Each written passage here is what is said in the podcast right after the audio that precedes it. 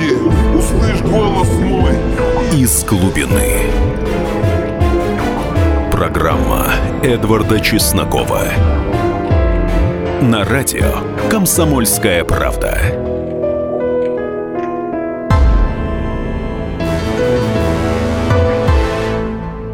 Здравствуйте, люди! 18 мая в итальянской провинции Венето местный парламент рассмотрел и принял резолюцию об отмене антироссийских санкций. Буквально недавно, 29 июня, в провинции Лигурия приняли аналогичную резолюцию в местном парламенте. И 5 июля ровно та же самая резолюция об отмене антироссийских санкций будет рассмотрена местным парламентом, региональным советом провинции Ломбардия. Ну вот, что же это за бунт на европейском корабле произошел на родине Колумба. Мы сейчас с вами поговорим, и поможет нам в этом Генри Сардарян, специалист в сфере итальянистики, и вот еще в МГИМО вы занимаете соответствующую должность. Кем являетесь в МГИМО? Заместитель директора Международного института управления МГИМО. Генри, ну вот вы часто в Италии бываете. Как вообще простые это итальянцы к нам, русским, относятся? Ну, я в Италии действительно бываю часто и по причине своей специализации непосредственной научной, и по той причине, что мой факультет, э, в общем, взял такую стратегическую линию на сотрудничество с итальянцами. У нас с ними и бакалаврский обмен, двойная магистрская программа. В октябре открывается первая в России двойная аспирантура. Такого вообще никогда не было. Мы открываем программу, в которой вы можете в России защитить кандидата политических наук, в Италии получить PhD. То есть это уникальная возможность. И мы не просто так выбрали итальянцев для этой цели. Государств в мире достаточно много. Мы остановились именно на Италии по той причине, что ощущаем такую цивилизационную схожесть. Культурно мы чрезвычайно близки с итальянцами, и мы ощущаем поддержку со стороны итальянцев, даже несмотря на столь тяжелые времена для российско-европейских отношений. И это касается как наших коллег, э, там, представителей профессорско-преподавательского состава в Италии, так и самых обычных итальянцев, с которыми всегда удается пообщаться, когда мы находимся в Италии. Я должен сказать, что отношение к нам э, у всех очень, очень теплое. В первую очередь, конечно, это поколение те, кому за 40, Э, те, которые, которым даже удалось когда-то побывать и в Советском Союзе, и у них эм, к нам традиционно очень теплые отношения. Но я должен сказать, что и молодежь относится к нам с очень большим интересом. Вот, э, допустим, в том же университете Мачераты, с которым у нас партнерские отношения, там целый центр русистики существует. Я видел группу э, местных молодых студентов, которые переводят песни Высоцкого на итальянский язык, поют там их, и, в общем, отношение чрезвычайно теплое. Ну и гитара у них, наверное, такая же слегка расстроенная, как у Высоцкого. Это понятно. А что касается вот экономики, ситуация-то в народном хозяйстве в Италии нынче какая? Ну, традиционно Италия это четвертая экономика Европейского Союза. Она в большую семерку входит даже. Да, входит в большую семерку по ВВП и на душу населения. И вообще в целом эта страна входит э, ну, в десятку самых крупных экономик мира уж точно, но а, тенденция в итальянской экономике в данный момент не самая позитивная. Если с 45 по 90-е годы был такой бум в итальянской экономике с тех пор наблюдаются процессы определенной рецессии. И очень большая проблема в Италии с занятостью среди молодежи. По разным оценкам, каждый второй представитель молодежи там, до 35 лет э, либо безработный, либо находится, так скажем, в поисках, то есть не удовлетворен своим трудоустройством. И очень большая, существенная миграция итальянской молодежи в Германию наблюдается. В Италии э, существуют э, и без того существовали определенные проблемы в экономике, а вот в свете санкций, которые были введены в нашем отношении, последующих контрсанкций со стороны Российской Федерации, наблюдается в отдельно взятых регионах очень существенный спад и экспорта, и производства. И вот наши контрсанкции, наверное, ну, если не в первую очередь, то, по крайней мере, очень существенно ударили именно по Италии. А вот по каким отраслям конкретно? Это и промышленность, сельское хозяйство, безусловно. Э, тут надо понимать, что сказываются же не просто наши санкции, там, эмбарго на ввоз, скажем, сельхозпродукции. Вот ситуация с курсом э, валюты, она не напрямую, но косвенно сказывается на том, что наше население постепенно меняет свои предпочтения в отношении продуктов, которые там закупают, не только сельскохозяйственной продукции, и люксовый сегмент очень сильно от этого страдает. Итальянцы привыкли с 90-х годов, что мы, ну, так если в шутку сказать, отношение к нам немного как к аборигенам, то есть к людям, которые готовы заплатить очень много денег, не глядя на там, качество ну, да, таким богатым дикарям уж, Да, у которые, ну, если вы приезжаете в Милан, там, идете на улицу Виа Монте Наполеона, это, на этой улице исключительно русскоговорящее население, а там самые такие бессмысленно дорогие магазины находятся, брендовые, и итальянцы к этому привыкли. Последние 2-3 года тенденция слегка меняется, и итальянцам очень сложно привыкнуть к тому, что наши люди теперь тоже считают деньги и соотносят это цена, качество. И те площадки, где удается общаться на этот счет с итальянскими бизнесменами и представителями торгово-промышленных палат итальянских, они обычно демонстрируют, что итальянцы пока не знают, как, как с этим справиться. Они привыкли к совершенно другой парадигме, матрицы взаимодействия с нами и с нашей страной, с нашим покупателем. Угу. И вот вы говорили в общих э, чертах об уроне, который Италия понесла в ходе санкций и контрсанкций. Вот я читал э, резолюцию, ту самую, которую принял парламент провинции Венета, и там-то сказано, что местные промышленники, фермеры потеряли около 260 э, миллионов евро за первый год санкций. Вот эти цифры насколько реальны? Цифры самые разные звучат, э, от нескольких, э, по, вообще в целом по итальянской экономике, от не, нескольких сотен миллионов евро до, называлась цифра 30 миллиардов. Ну, мне цифра в 30 миллиардов кажется несколько преувеличенной, потому что там считалось уже все, что только возможно, и упущенная прибыль, какие-то косвенные показатели. Но цифра, которая была озвучена со стороны нашего руководства, вот президент э, Владимир Владимирович Путин озвучивал цифру примерно в, пол, в полтора миллиарда евро в год, и на этом примерно э, сходятся итальянские коллеги. Вот эта цифра, мне кажется, вполне реалистичной, то есть за три года это где-то около 4 миллиардов евро. У нас на линии политолог Генри Сардарян. Обсуждаем мы Италию, страну, приятную во всех отношениях для русского человека. И в следующем блоке мы поговорим о том, а как же Италия борется против антироссийских санкций.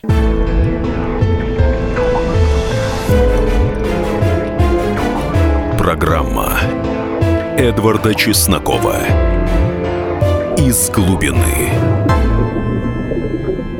Что нового в мире? Это ты у Антонова спроси. Что отличает мудрых людей? Они не знают всего на свете, но они узнают главное вовремя. С Михаилом Антоновым по будням до 11 утра по московскому времени. Не упускайте главного.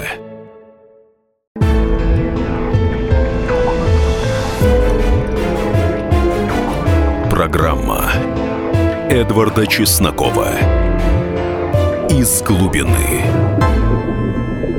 Эфир продолжается. У нас в гостях политолог и итальянист Генри Сардарян. И обсуждаем мы, как нетрудно догадаться, из специализации нашего гостя Италию. Вот, Генри, вы описали экономическое состояние Италии. К ее борьбе против санкций мы поговорим э, чуть позже. А вот э, с точки зрения политики, вот какие там сейчас есть политические силы? Вот Лига Севера некая активность проявляет. Что это? Политических сил в Италии так много, что если вы решили стать политологом, для вас там поле непаханное для Ох. деятельности и самых разных направленностей. В Италии шутят, что, по крайней мере, на данный момент действующее законодательство позволяет человеку, если у него достаточно много родственников, друзей, создать политическую партию, которая может войти в парламент. Это, конечно, шутки, но э, партий в Италии действительно огромное множество, и палитра сейчас такая очень пестрая, яркая. Есть э, правящая правящая партия, демократическая партия Италии, которая объединила в себе левое крыло бывших христианских демократов, туда вошла часть умеренных коммунистов, и эм, возглавляется она в данный момент э, премьер-министром действующим Италии Матео Ренцо, и много новых действующих лиц очень в партии.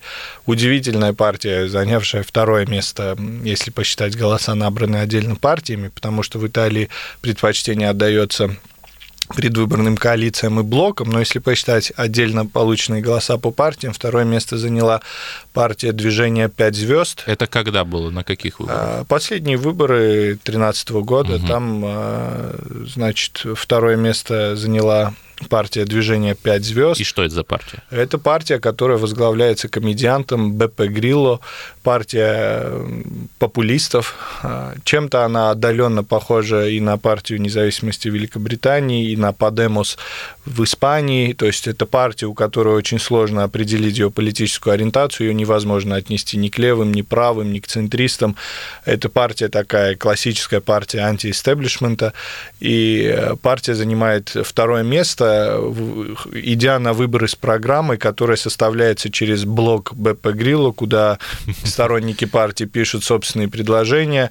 Законопроекты в парламент многие вносятся именно из обсуждений в его блоге, в комментариях люди обсуждают законопроекты, пишут туда свои замечания, и в таком виде эти законопроекты вносятся в парламент, и это все можно было бы воспринимать как, э, ну, скажем комедию. Так, комедию, если бы не э, постоянно нарастающая популярность этой партии и не фактически уже победа на выборах мэра города Рима, где, где победила никому не неизвестная э, достаточно молодая девушка э, индийского происхождения, которую выдвинула именно эта партия. Как и в Лондоне, там сейчас тоже мэр пакистанского происхождения. Садык Хан, да. Ну, угу. вот здесь госпожа, госпожа Раджи, в общем, произвела фурор. Я общался со своими коллегами, и мало кто мне сумел объяснить, э, кто она и какой имеет бэкграунд. Это из Италии вам не смогли объяснить? Да, потому угу. что ее не знают даже самые э, такие продвинутые, что ли. Ну, практически как в Петрозаводске, там тоже была женщина-мэр. Ну... Нет, тут понятно, почему она победила, потому угу. что прошлый мэр э, именно демократической партии вынужденно ушел в отставку из-за страшного коррупционного Мы сейчас о Риме говорим, не о Петрозаводске. Рим, Рим, Рим, да, да, да, Рим. И? И ушел в отставку по причине коррупционного скандала, и итальянцы выбирали кого угодно, кто не имеет политического опыта. Как бы это странно ни звучало, вот ей постоянно ставили в упрек то, что у нее опыт это 5 лет работы советником в мэрии. Угу.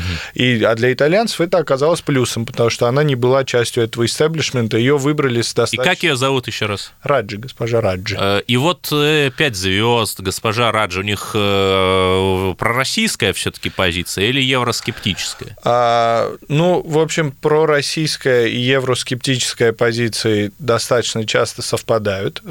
Я должен сказать, что для партии движения «Пять звезд» российская тематика сейчас не является самой актуальной. Они партия, которая в первую очередь позиционируют себя как евроскептики, антибюрократы во всех возможных проявлениях. Но вот сказать, чтобы они как-то специфически отзывались о, э, по российской тематике, нет. Ну, там несколько раз Грило касался российско-украинского, ну, не конфликта, там, противостояния, и, но это в первую очередь касалось путей федерализации Украины, то есть каким угу. образом Украина могла... Ну и вот там есть еще одна интересная политическая сила, Лига Север называется. Это что? Лига Севера – это партия тоже достаточно интересная. Она возникла в начале 90-х, как раз такое воплощение этой второй республики. А, партию создал Умберто Босси, и изначально она ставила своей целью ни много ни мало отделение от Италии северных регионов, которые вместе составляют 30 миллионов, э, населения которых составляет 30 миллионов человек, и это экономический локомотив Италии. Босси выступал за отделение этих регионов от Италии и создание независимой республики Падания, но со временем стало понятно, что эта цель, в общем-то, в ближайшей перспективе Италии не грозит, и с появлением Берлускони, который предложил достаточно выгодный формат сотрудничества Лиги Севера, они немножко поменяли тренд и начали отстаивать идею федерализации Италии. И, в общем-то, с этой идеей достигли достаточно большого успеха, потому что северные итальянские регионы, зачастую их население очень скептически относится к южным регионам страны. Э, разделение тут, знаете, я хочу сразу вот сказать... Вот в чем причина-то, да, этого антагонизма между итальянским севером и югом, который уже много десятилетий, кстати, происходит? Я должен сказать, что причина это не, не несколько десятилетий, это уже второе столетие, О. как продолжается. Если мы хотим понять глубинную причину этого антагонизма, нужно смотреть на э, исторический э, формат объединения Италии, потому что Италия объединялась, как мы знаем, процесс Вокруг начался... Савойской династии. Да, вокруг Пьемонта, безусловно. И э, только никто из участников этого процесса не предполагал, что дело закончится созданием унитарного государства. Пьемонт вообще изначально в лице Виктора Эммануила II и графа Кавура выступали за объединение исключительно северных регионов, которые очень схожи цивилизационно, у которых одинаковый примерно уровень экономического развития. И э, в далекой перспективе они рассматривали возможность создания конфедерации с папским государством и королевством обеих Сицилий, которое включало в себя Неаполь и, собственно, Сицилию. Ну, в общем, причины антагонизма севера и юга понятны. Вот я как раз хочу обратить внимание, что те итальянские области, э, парламенты, местные парламенты, которых вынесли на голосование пророссийские и антисанкционные резолюции, они как раз находятся на севере. Венета, э, Лигурия, Ломбардия. Вот это связано с тем же? Ну, это связано с тем, что в первую очередь к нам продукцию экспортируют именно из э, северных и центральных регионов Италии. Промышленно и экономически развит. Конечно. Угу. Малый и средний бизнес, который каким-то образом был с нами связан, он тоже сконцентрирован в этих регионах. И традиционно в Италии у среднего бизнеса существует очень тесная аффилированность именно с региональным правительством через торгово-промышленные палаты. Они в первую очередь работают и пытаются выйти на международную арену через региональное правительство, а не национальное, как, скажем, у нас могло бы это быть. И по данной причине, мне кажется, они и пытаются каким-то образом донести до собственного правительства, что хотелось бы эти санкции пересмотреть. С юга мы очень мало что возим просто. Ну и вот прежде чем мы перейдем к собственной итальянской борьбе против санкций, хотелось бы немножко подвести итог разговору об политической системе Италии. Вот был одно время очень популярен среди э, наших мужчин Сильвио Берлускони, друг Путина, Путина, который даже потом свое движение создал э, под названием «Красотки вперед». Вот сейчас-то с ним что? Ну, сейчас у Сильва Берлускони период такого относительного затишья. Недавно у него была операция медицинская, и, в общем, он... На сердце, по-моему. Да, на сердце. Угу. И сейчас э, проходит период такой его восстановления. Пока очень сложно сказать, какие у него политические перспективы, потому что он пока занял такую выжидательную позицию. Понятно одно, что его партия – это партия такая вождистского типа, то есть она сконцентрирована вокруг него. Если там есть Берлускони, есть эта партия. Если его там нет, то и перспективы партии достаточно плачевные. Но вот там вроде бы какие-то уголовные дела против него пытались возбудить. Вот ну, это длится уже 20 лет. О. Э, на протяжении 20 лет их возбуждают. Суд первой инстанции может э, приговорить его, и хоть там к 12-летнему заключению, как правило, суды второй инстанции, кассационные угу. суды пересматривают эти решения. Ну вот у нас остается буквально 30 секунд. Если говорить о нынешнем премьере Италии, Маттео Ренци, вот его политический портрет можете набросать кратко? Ну, это очень яркий политик, молодой политик, не только для Италии, вообще а для Европы. 41 угу. год ему сейчас. Очень молодой политик, который начал заниматься политикой еще в университете. В 17 лет опубликовал первую статью, которая касалась политики христианских демократов.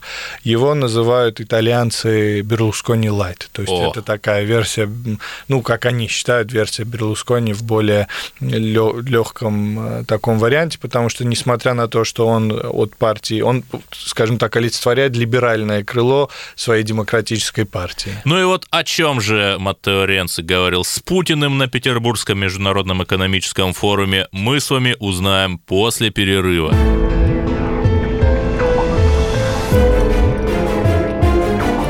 Программа Эдварда Чеснокова «Из глубины». Навостри, потребитель уха! Ведь в эфире Анна Добрюха защитит от плохих продавцов, проходимцев и темных дельцов, об обязанностях и правах, документах, судебных делах, о доплатах, пособиях, льготах и о многих подобных заботах. Программу Анны Добрюхи «Я потребитель». Слушайте каждую пятницу в 2 часа дня по московскому времени.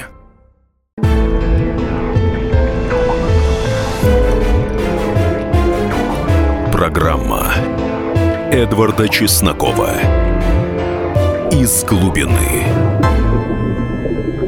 Эфир продолжается. У нас на линии Генри Сардарян, политолог, специалист по Италии, и обсуждаем мы, как нетрудно догадаться, Апеннинский полуостров и его борьбу с антироссийскими санкциями. Вот, Генри, мы прошлый блок закончили на личности премьера Италии господина Ренци, и вот э, недавно он приехал к нам в Санкт-Петербург на экономический форум и сказал достаточно много лестных слов о том, что господин Путин, это цитата, э, все правильно, э, по словам Ренца, делает в Сирии. Э, вот здесь некоторое противоречие, да, вот они к нам, в том числе Матео Ренци, ездят, Жан-Клод Юнкер приехал, да, но санкции вот они 30 июня продлили. Вот это как? Ну, знаете, из того, что вы сказали, кажется, противоречия нет, потому что санкции в отношении нас ввели не за Сирию. То есть они говорят, все правильно, в Сирии духовные скрепы. Рейнс очень ярко выступил, произвел впечатление на тех наших журналистов, которые до этого его не видели. Но как только дело дошло до обсуждения проблематики, связанных с санкциями, если помните, был достаточно такой резкий ответ в его исполнении, когда э, было сказано, что вот итальянский коллега должен сказать, сколько они еще готовы терпеть этот наш нажим со стороны, видимо, Соединенных Штатов Америки. И Матео Ренци в очень достаточно такой резкой форме сказал, что на нас никто не жмет, и мы ничего терпеть не собираемся. Это наша собственная позиция. И санкции введены якобы из-за невыполнения Минских соглашений. Вот когда да, стороной которых выполнены... Россия не является. Да, вот когда они будут выполнены, тогда мы пересмотрим эти санкции. И, в общем, то, что они ездят в Россию, здесь удивительно ничего нет. Это итальянская традиционная традиционная традиция внешнеполитическая. Итальянская дипломатия редко выступает э, самостоятельным таким инициатором процессов. Она достаточно редко занимает такую ультимативную позицию. То есть представить себе, чтобы итальянцы в одностороннем порядке сейчас наложили вето, этого, скорее всего, не будет. Но вот чтобы итальянские дипломаты, итальянская э, дипломатия выступала в качестве медиатора, такого посредника в переговорах, инициировала переговоры, это вполне вероятно. Как мне представляется, именно для этого и приезжал Ренци. Угу. Но все-таки, когда господин Ренци утверждает, что в вопросе введения санкций на него никто не давит, вот он правду говорит или все-таки на публику играет, лукавит? Нет, мне кажется, конечно, лукавит и когда говорят, что никто не давит, и лукавит, когда э, коллеги из Греции, из э, других из Венгрии говорят, что вот мы бы очень хотели снять санкции, но вот мы не можем, нас заставили. Тут позиция, в общем, достаточно двоякая. Если на вас э, так сильно, если вы являетесь самостоятельным государством. Понятно, что в нынешних условиях говорить о какой-то абсолютной форме суверенитета у европейских государств не приходится из-за наличия Европейского Союза как органа вообще и единой валюты и целого ряда там, других факторов. Но если вы хотя бы обладаете какой-то степенью самостоятельности, то каким образом вас могут заставить э, принять то или иное решение? А если вас все-таки могут заставить, то зачем мы с вами тогда ведем переговоры, пытаемся выстроить двусторонние отношения? Вот здесь такая двоякая достаточно позиция складывается. И когда Ренци говорит, что это, собственно, позиция Италии, что тогда же... Мне кажется, что он немножко лукавит, потому что итальянцам, по моему впечатлению, итальянской политической элите особенного дела до Украины нет и особенно региональная власть, и на севере страны, там, где сконцентрировано промышленное производство, очень сильно страдают от сложившейся ситуации. Уже если бы у них был выбор снять санкции или не снимать эти санкции, я уверен, что они бы однозначно высказались за снятие этих санкций. Поэтому определенное давление оказывается, но это давление, возможно, не напрямую, то есть не то, что там рынцы как-то угрожают или еще что-то. Италия просто не хочет стать маргинальным государством в составе Европейского Союза, Союза, который единственное выступает против общей европейской линии по отношению к нашей стране, как мне кажется. Угу. Ну а вот э, если, например, говорить о Брексите, то Великобритания покинула европейский корабль, в том числе потому, что она-то является донором, да, а вот э, Италия – это тоже донор ЕС или нет? Или реципиент бюджета? Э, сейчас э, у Италии очень сложная ситуация в этом плане. Во-первых, надо сразу обозначить, что Италия – это а, одна из стран-учредителей вообще этой организации.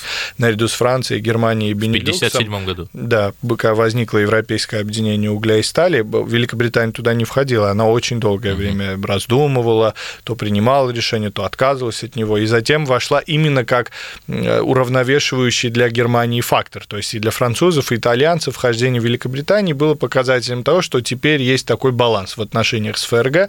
Э, сейчас французов и итальянцев беспокоит фактор выхода Великобритании из состава Европейского Союза, но Италия сегодня не является самой мощной экономикой Европейского Союза, это очевидно. И тут опять вопрос антагонизма севера и юга. Если мы посмотрим на макроэкономические показатели, северные итальянские регионы, как правило, в разы превышают среднеевропейский уровень. Южные регионы во много раз не достают, там, уступают среднеевропейскому показателю. Угу. И из-за этого в целом по Италии эти макроэкономические показатели уже чуть ниже, чем в среднем по Европе. Поэтому Италия сегодня вряд ли является локомотивом, двигателем этого процесса, но отдельные итальянские регионы играют чрезвычайно важную роль. Ну и, собственно, именно эти регионы громче выступают за да. отмену санкций. И все-таки, э, оставляя на нашей повестке европейскую тематику, э, в Европе есть же некое разделение, да, там э, Германия занимается экономическими вопросами внутри Евросоюза, Франция Франция занимается внешней политикой, ну, разумеется, с известной долей условности, но это разделение заметно, да, а вот Италия внутри ЕС, она на чем специализируется? Ну, очень на этот вопрос тяжело ответить, я думаю, сам, самим итальянцам, где сегодня место Италии в Европейском Союзе, потому что, как мне кажется, сегодня можно, конечно, попытаться сказать, что Франция как-то отвечает за внешнюю политику, что-то, как мне кажется, сегодня абсолютно очевидно уже не то, что доминирующая, а уже такая некая диктаторская роль ФРГ в отношении остальных стран Европейского Союза, и с выходом Великобритании эта роль будет только увеличиваться. Сегодня очевидно, что Европейский Европейский Союз превращается в такой германский союз, где доминирующая роль ФРГ, никто не может сравниться с ними по степени своего влияния на остальные государства, и выход Великобритании станет а, очередным поводом это только утвердить и показать. Я уверен, что для Великобритании сегодня будут создавать самые невыносимые условия для выхода, которые только возможны, чтобы ни Италия, ни Греция, ни Испания, никому больше в голову не пришло проводить что-либо подобного. Ну вот вы как раз произнесли название стран Юга Европы. Есть же аббревиатура ПИКС, Португалия, Италия, э, Греция, Испания. В переводе с английского, кстати, значит «свиньи». Это аббревиатура, которая обозначает страны с тяжелыми с трудностями в экономике. Вот если, с одной стороны, Италия, э, одна из основательниц Евросоюза, страна, входящая в большую, в большую семерку развитых индустриальных стран, и в то же время она входит в ПИКС. Вот как это возможно? Почему сам Евросоюз, экономисты столь, столь скептически ее оценивают и ставят на одну полку, там, извините, с Грецией, где население там в пять раз меньше? Ну, по макроэкономическим показателям Италия в действительности входит э, в большую семерку, но по отдельным показателям, на которые обращает особое внимание Европейский Союз, она значительно уступает. И поэтому ее относят и отдельные тенденции в экономике позволяют ее отнести, но все-таки я бы не стал ее ставить на один уровень с Грецией, где ситуация на грани катастрофы находится. А, с Испанией, Португалией общих процессов много, но тем не менее все-таки итальянская экономика по значимости а, значительно выше и греческой, и португальской.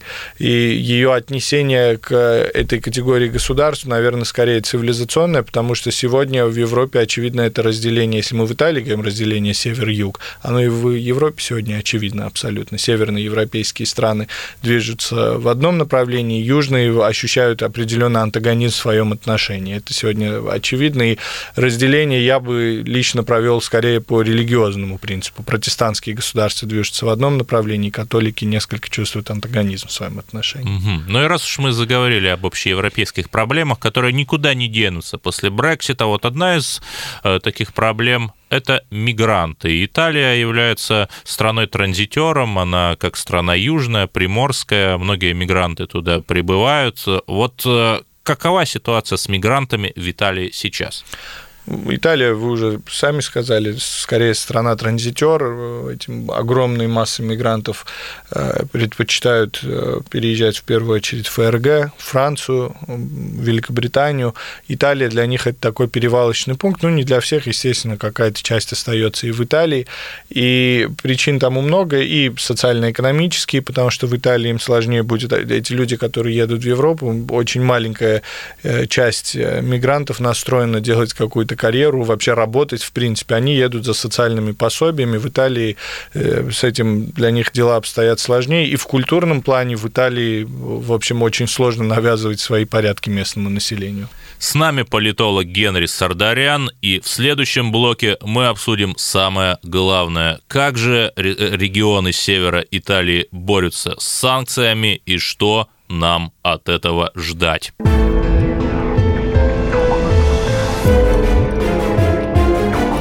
Программа Эдварда Чеснокова «Из глубины».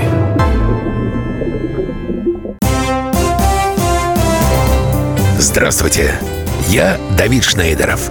По субботам я рассказываю о кино, о его проблемах, о малоизвестных, но не малозначительных фактах, а главное — о том, что из общего кинопотока обязательно стоит посмотреть — Помогают мне в этом актеры, режиссеры, продюсеры, в общем, люди, которые в курсе событий. Погружайтесь со мной в самое массовое из искусств — программу «Синемания». Слушайте каждую субботу с 13 часов по московскому времени на радио «Комсомольская правда».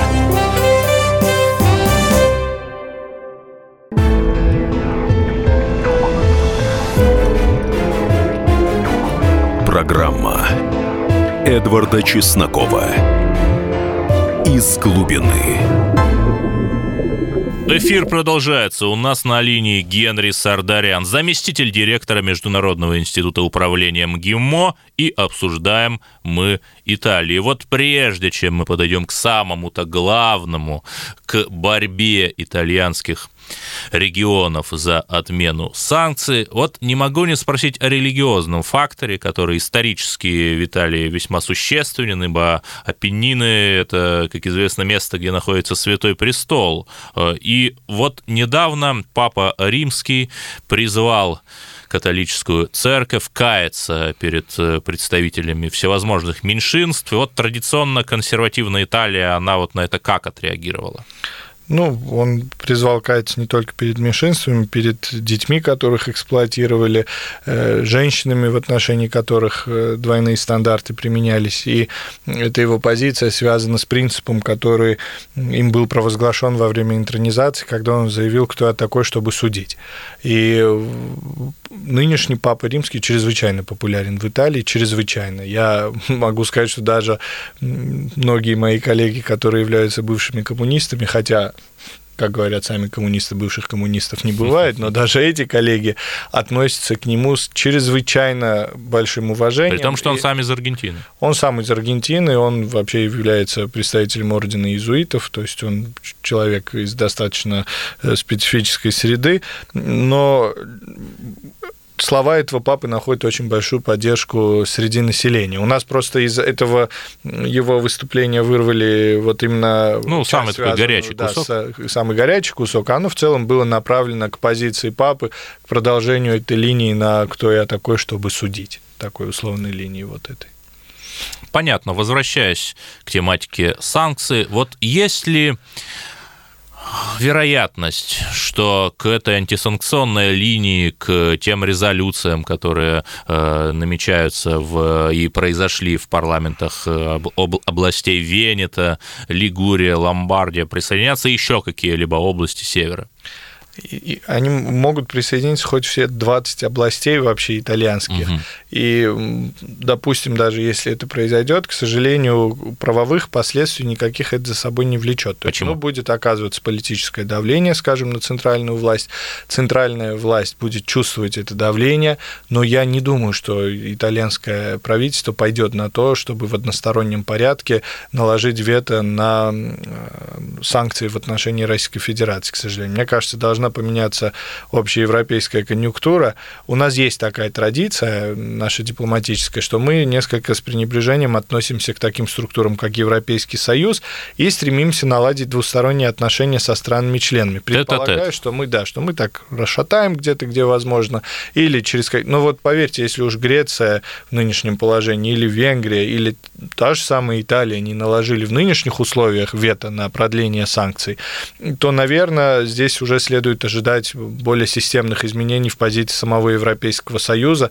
Там в действительности возникла такая наднациональная политическая элита, наднациональная бюрократия. Которая ни за что не отвечает, но при этом всем управляет. Но всем управляет, абсолютно. Очень сложная процедура формирования этой элиты. Для населения прямой какой-то завязки нет, они не выбирают напрямую еврокомиссаров, и они не там, выбирают членов Совета Европейского Союза, но э, именно они принимают очень важные для сегодняшней Европы решения. И мне кажется, что вне общего такого европейского консенсуса я не склонен полагать, что Италия может в одностороннем порядке наложить вето, даже несмотря на то, что это так губительно для ее экономики, и то, что ее регионы уже напрямую обращаются к центральному правительству с требованием снять эти санкции. Генри, но мы, разумеется, не наивные пенинские мальчики, прекрасно понимаем, что резолюция какого-то регионального парламента, при всем уважении, ни к чему не приведет. А у меня вопрос, а что, вот итальянские региональные элиты, они тоже этого не понимают? Они не понимают, что приняли они резолюцию, не приняли.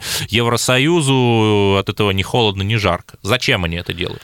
Ну, причин тут достаточно много. С одной стороны, как мне кажется, региональный бизнес пытается таким образом оказать давление на центральную власть какой-то региональный бизнес, аффилированный с региональными политическими силами, таким, таким образом, возможно, пытается решить вопросы своего сотрудничества с российской стороной. Сейчас очень популярен стал у нас Матео Сальвини, который возглавляет сейчас как раз партию Лига Севера, и он неоднократно, в общем, похвалился тем, что регион Венето принял подобную резолюцию, и э, регион этот контролируется как раз партией Лига Севера. Возможно, в этих целях используются подобные резолюции для того, чтобы продемонстрировать, что национальное правительство это, в общем, одно дело, а у нас своя позиция по данному вопросу, и пытаться как-то преодолеть обходным путем эти санкции, введенные в отношении итальянской страны. А вот э, нет ли опасности-то, что этот э, некий конфликт в элитах между регионалами и Римом, он будет углубляться?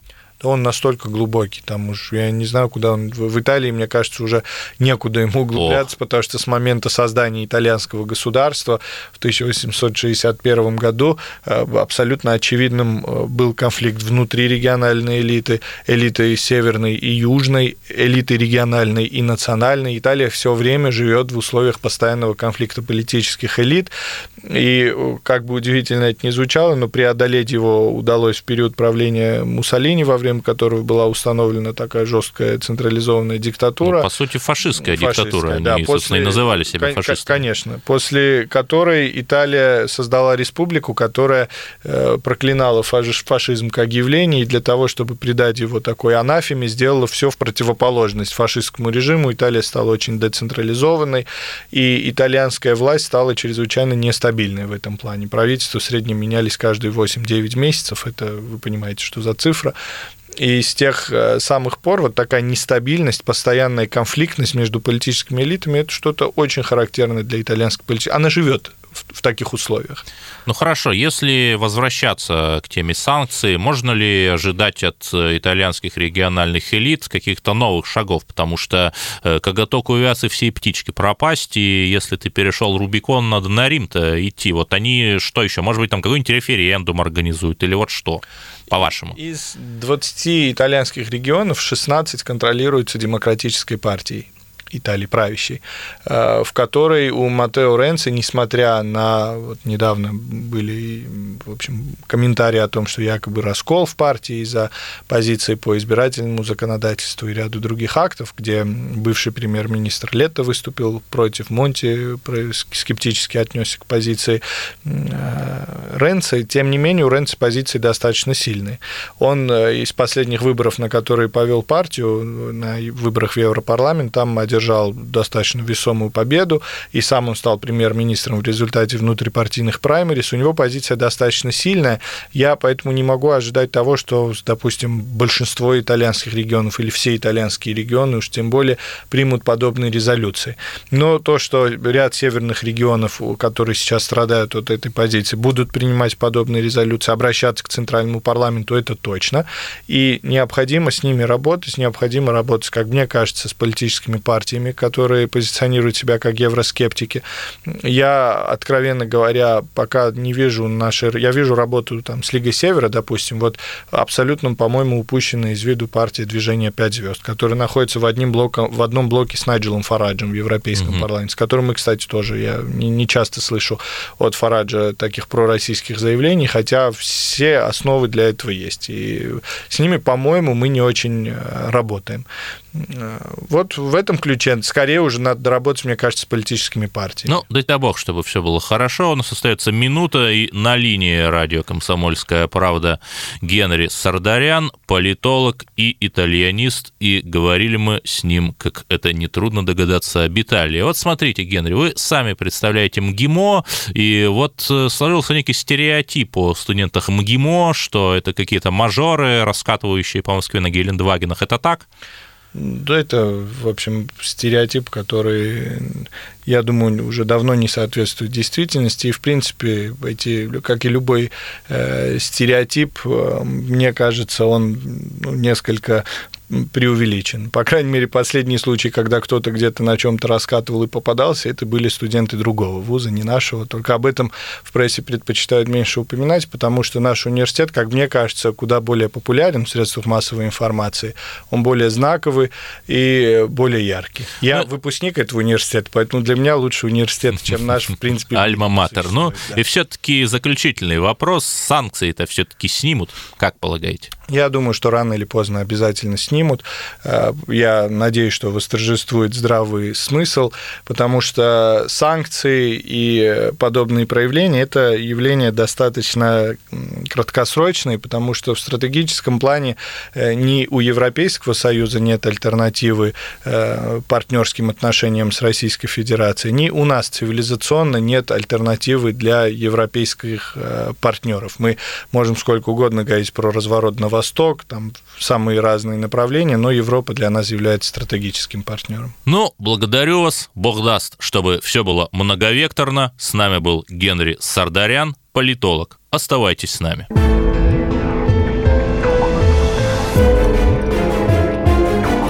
Программа Эдварда Чеснокова «Из глубины».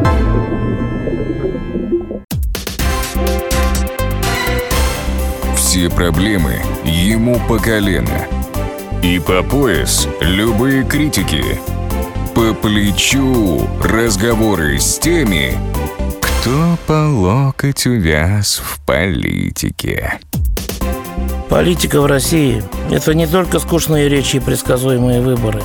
Политика в России – это еще и яркое шоу. Это и схватка не только идеологии платформ, но и характеров и личностей – и потому программа о политике должна быть бескомпромиссной и жесткой, потому что веду ее я, Александр Гришин, политический обозреватель «Комсомольской правды». Политическое шоу «Руки по локоть» с Александром Гришиным. Слушайте каждый вторник в 16.05 по московскому времени.